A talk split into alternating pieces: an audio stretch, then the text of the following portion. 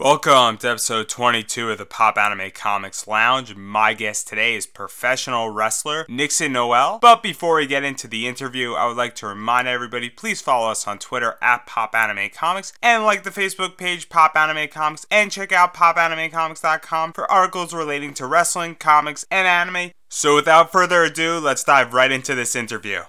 How were you first exposed to wrestling? Well, I used to watch her a lot with my grandfather when I was a child, and he used to sneak me up after school to watch it, so my parents didn't know that I was watching this violent wrestling on TV. And he really just built my love of wrestling and everything about it, so it's really all down to my granddad. And at what age did you start watching? I was really young, probably about 5 or 6 maybe, just as 99 was ending, so yeah, I would have been about 5, 6. And what were you watching? All different stuff really, like obviously WWF at the time was the big thing, but my granddad used to have like little tapes of World of Sport, so I used to watch whatever he put on the TV for me basically. And then at what age did you begin to start training for wrestling? It was just before my 17th birthday. That would have been like 2010 or 11, something like that. But when I turned about 14, I knew that it was something that I wanted to do, but I just had to turn 16 to be able to do it. And what really prompted you to say, hey, I want to be a professional wrestler? My grandfather again. We watched together when Lita and Trish main evented Raw.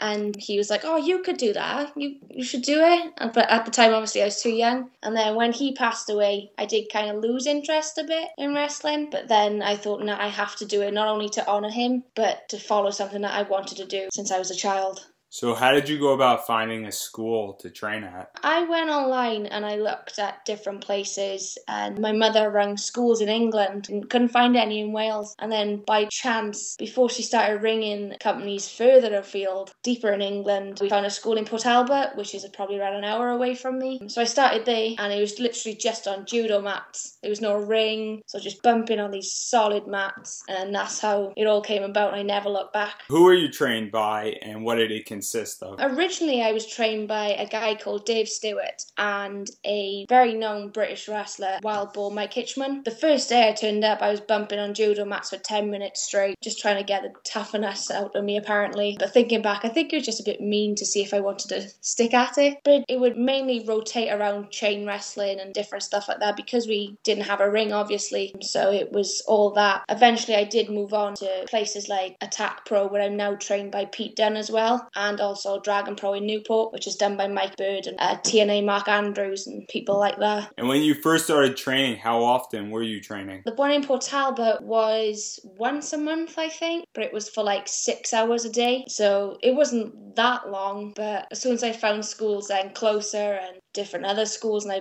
became friends with different people, it's now I train at least 4 times a week. Now to talk a little bit about your career, you made your professional debut in 2013 in a few different promotions. Britannia Wrestling Promotion, Union of European Wrestling Alliance, Welsh Wrestling, and Iron Fist Wrestling. Mm-hmm. How did you find these promotions? Welsh Wrestling is the one I started off at, and I debuted against a British legend really in James Mason, but he was under a guise as Tagore, so that was a bit daunting being with someone of his stand. Him being so good, it was an easy match for me. And then the other promotions, they're really good, and then more promotions started coming to me and I branched out to them, and it just keeps getting bigger and better. Like I get so many opportunities now and so many big bookings, but it's all generally down to a few people in the beginning who gave me a chance. Now, one of your first matches was with Lana Austin, who you've had a career rivalry with. How did that first match come out compared to your latter matches? That literally came about. I turned up for training one day and we put on a little training match, and they basically said, well, that was good enough for a show, so we're going to put her on the show. So we did that, and then, so obviously looking back now, it wasn't the best of matches, but it was all right at the time. Last time I worked Leanne was a year ago, so it's a lot better than what it was. But I'm hoping now in November when I've got her again, we're going to get the best match we've ever had out of the numerous amounts of matches we've had together. Now, your career in 2014 took off.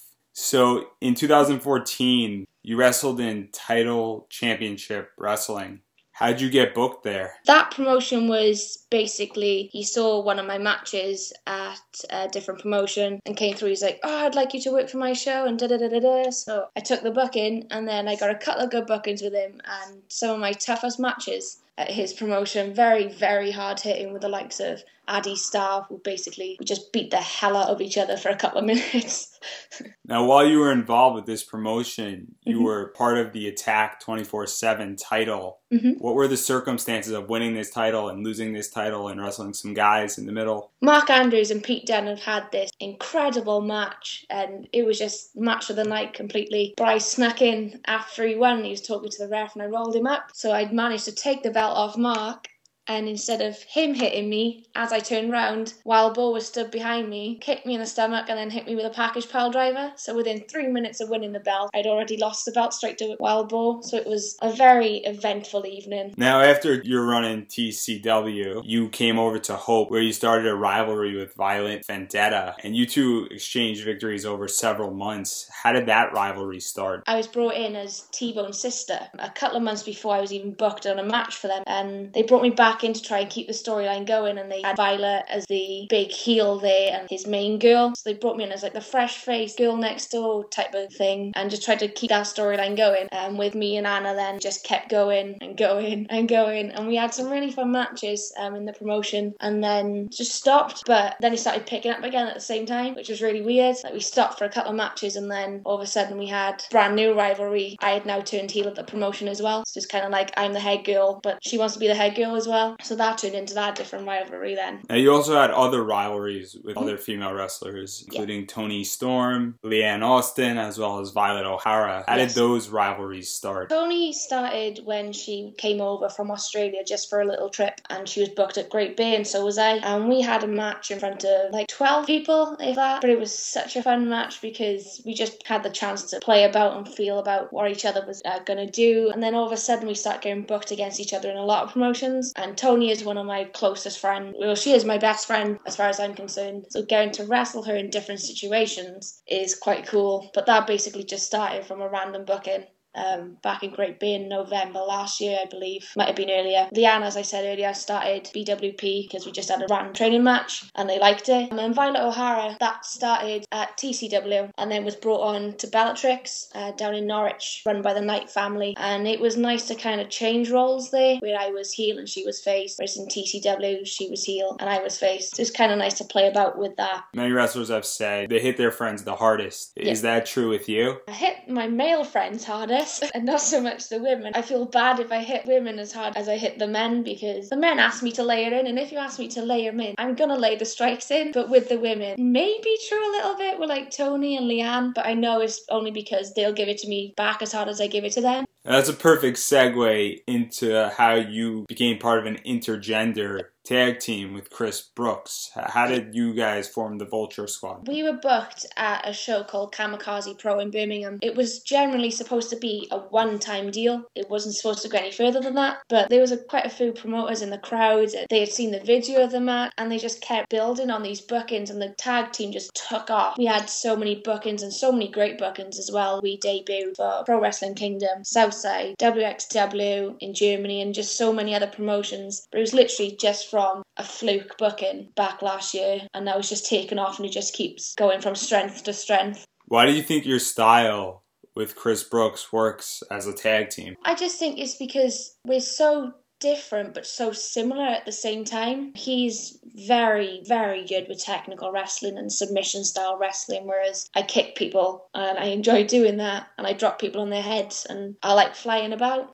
So I think having a mixture of everything in one tag team kind of keeps the fans wanting more and keeps them attracted to what they're seeing. Now, as a tag team, is it easier to get booked in a tag team match or for a singles match? Probably last year it was easier to get booked as a tag team because it was going so well. But when I snapped my collarbone back in March, I started to break out into singles matches more. And I have no idea why. After that, the single booking started to pick up and pick up and pick up. But hopefully I'll get more bookings with Chris now. although we are seem to be feuding a lot of different promotions and having to beat each other up. But at the time it was easier to get tag bookings. Now probably it's easier to get singles bookings, which is a good thing and both are bad things. I do miss tagging with Chris as much. And as a tag competitor, what is the main difference between being a singles competitor and a tag team wrestler? I think with the tag team, you have to connect with your partner, and luckily me and Chris connect really well. We are really, really good friends, and you kind of have to work together. But being singles wrestler, you obviously have to work on your own. Like, you don't have anybody to fall back on and feel comfortable, but easier, I suppose, in a tag than it is singles. But I've been learning a lot over the last couple of months with regards to singles matches, so hopefully they'll get a lot better. They've been going well so far, but hopefully they'll get better. Now, in July of 2014, you were involved again in the Attack 24/7 title picture with Leanne Austin, where it was a handicap match. How did that entire thing come up? Me and Leanne had a singles match, the first ever female singles match at Attack, and after the match, it was Pete Dunne and Mark were a tag in that show, and they had the belt together.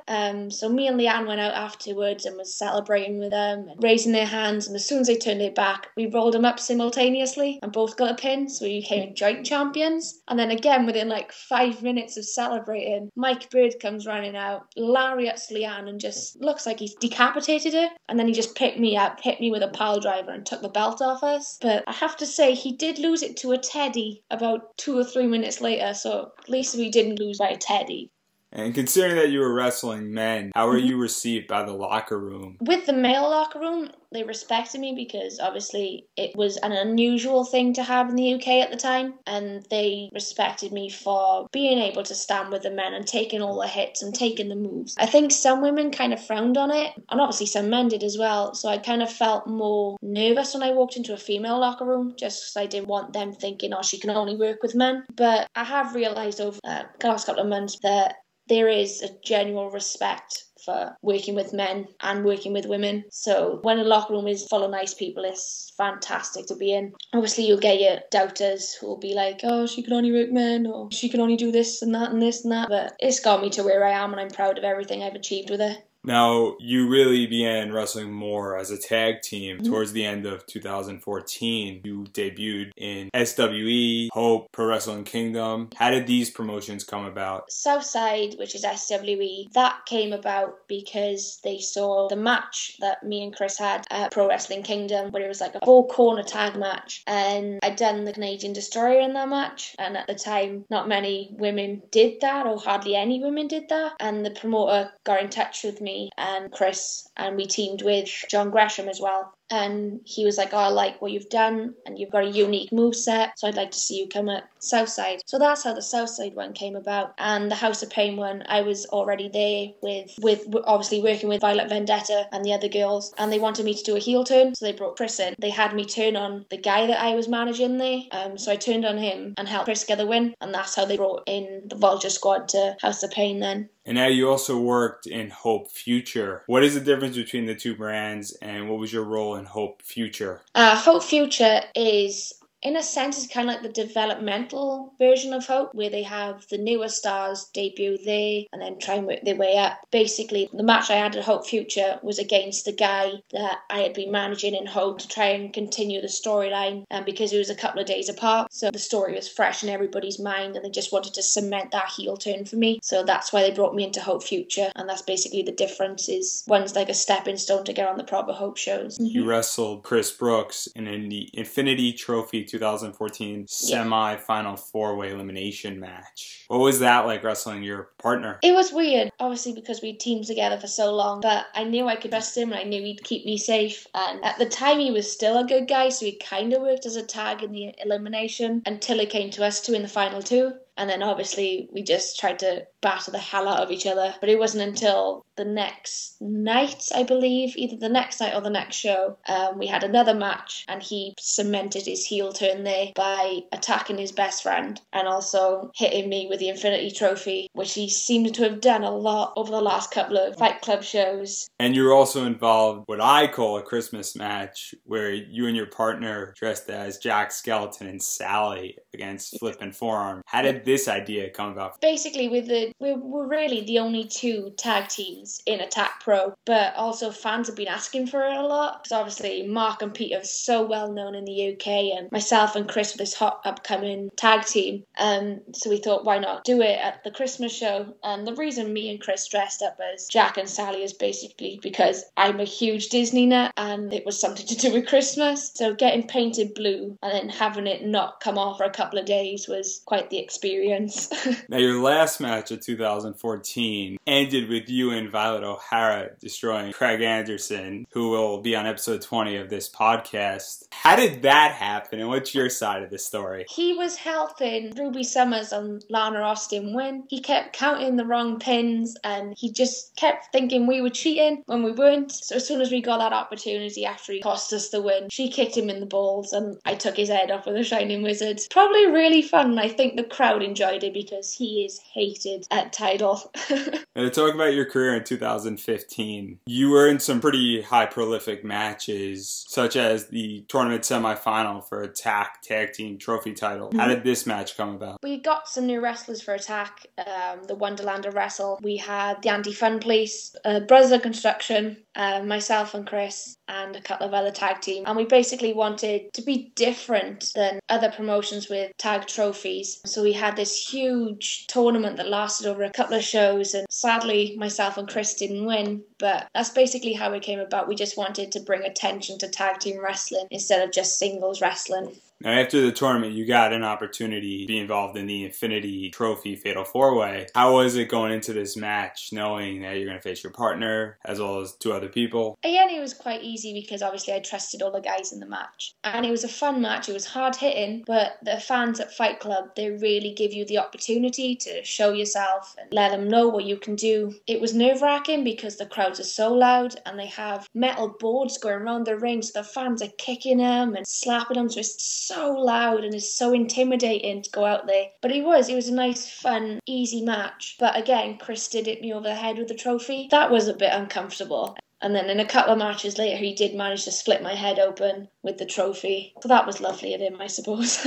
And you also competed in Southside, which involved Kaylee Ray, Candice Lee Ray, and Sahara Knight. What was it like working with these three women? Intimidating. Very, very intimidating. Obviously, Kaylee is one of the best in Europe, and Candice is one of the best in the world. And obviously, Soraya is so well known, being from the Knight family. So I was basically a nobody in this match. I was like the underdog. It was just probably one of the most nervous matches I've been involved in, working with Candice on her own, because obviously that was a big deal for me. But again, the match was fun, very, very nerve-wracking, but getting a chance to work with all these women at the same time was just phenomenal. And what did it do for you psychologically to be involved in these three matches of such high caliber? I thought it'd affect me differently and maybe knock my confidence, because obviously I'm in there with such talented people. It made me such a stronger person and really made me proud of what I've achieved and my abilities, and it did help me a lot and give me so much more confidence. After that match, I'm happy to walk into any match. I'll be nervous, but I'm happy to walk in there with confidence thinking, yeah, I can do this. So it did help me for the better. Now, in March, you had a steel cage match for British Empire Wrestling. How did that match come about, and how did you feel going into the match? That came up because the company wanted to make history and have the first female triple threat cage match in the UK. So basically they asked myself, Toni Storm and Erin to be involved in it, and I was excited until I got in the ring and I seen how high it was, and I'm not good with heights, so as I was climbing it, my knees were kind of shaking and buckling, and then trying to climb over the top was just so much effort. So I basically had to throw myself over the top of the cage just to get myself to the bottom of the floor again. It was fun. It was a lot of fun. And then later in British Empire Wrestling, you had the opportunity to run a gauntlet to win the title. How did that come about? They were crowning their first ever women's champion, and in the match was supposed to be myself, Toni, Lana, Elizabeth, Dragonita, Erin Knight,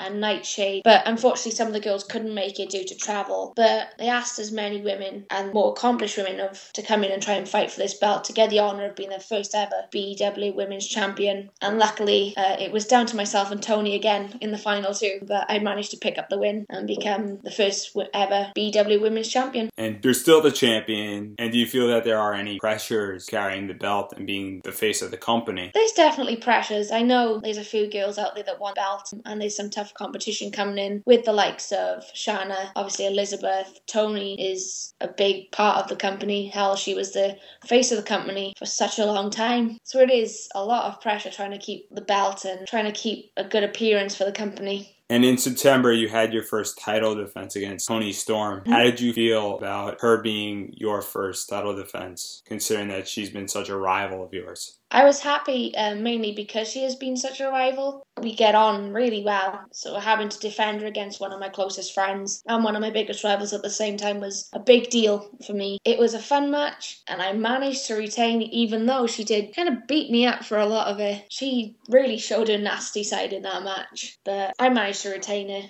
and if she wants another go, she can have another go, but she ain't gonna get it. And then also in September, you were involved in a match with Shana, involved special guest referee Angelina Love. How did that match come about? Well, basically at Kamikaze Pro, Shana has been causing a lot of problems with the women. I was a guest ref for one of their matches, again, her match against Toni Storm actually, because at the time I was still unable to wrestle because of my collarbone. So I was a special guest ref. No one had a clue I was there. And she tried to hit Toni with the belt. I took her off, and as I turned my back, she sprayed Toni in the eyes with hairspray. And then as I was questioning her as to how she managed to beat Toni, she kind of put me in a Kimura lock and re-injured my shoulder. And then at the next Kamikaze show I was on then, I teamed with Martin Kirby against the Hunters, and it was Shana against Mickey James. So after the match, Shana attacked Mickey because Mickey won. So I ran out to make the save and started hitting Shana back and forth, and Mickey kind of broke her up and announced that if we want to fight so bad, we're going to do it at the next show, and we have Angelina Love as the guest referee. So that's how it came about, and the match was really, really hard hitting. My back was hurting for weeks after she kicked me, but she unfortunately managed to pick up the win again by spraying me in the eyes with the hairspray like she did Toni. So outside of England, you have wrestled just recently in Italy.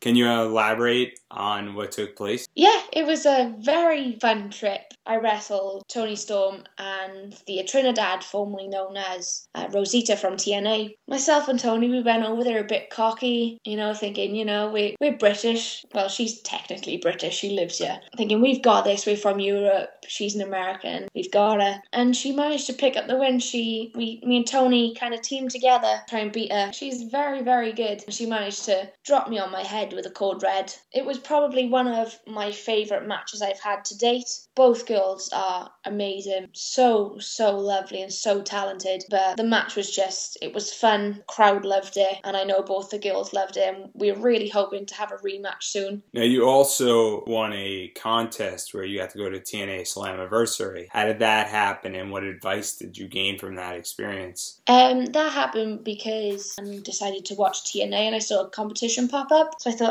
I may as well enter, I've got nothing to lose. And then the next thing I know, a couple of weeks later, they rang me in work and was like, oh, you've won tickets to TNA Slammiversary. And I thought he was joking. I thought it was one of my mates playing a joke. So I was like, shut up, just stop trying to take the mic, you know.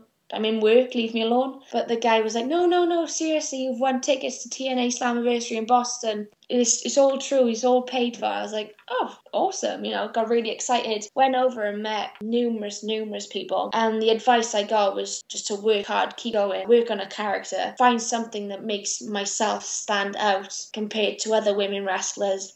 And basically to just keep going and not give up, as generic as that sounds, but it's true. There's been so many times where I could have gone, I'm done with wrestling, but because of that advice and the love I have for the sport, it just stopped me from doing so. And what advice do you have for people who want to get involved in the industry? Keep your head down and keep going. It's going to be hard. You're going to get hurt and you're going to get injured, but don't let it put you off. If you love the sport, just keep going and you'll find out that you can go places with this, and there's so many opportunities, and it's just full of so many nice people. You can make some lifelong friends out of it, so just keep at it and never give up, as cheesy as it is. And then finally, do you have anything you'd like to promote? Facebook, Twitter, upcoming wrestling shows, merchandise? Yeah, my Facebook fan page is is Nixon Newell, and same with Twitter is @NixonNewell. And when on there, they'll find all merchandise information, all match updates, all results. So if they need all the details, as I said, they're all on my Facebook page or my Twitter. So just have a look on there and they'll find all the details about the shows. Thank you for listening to this week's podcast, and remember to subscribe to this podcast so it finds you and you don't find it,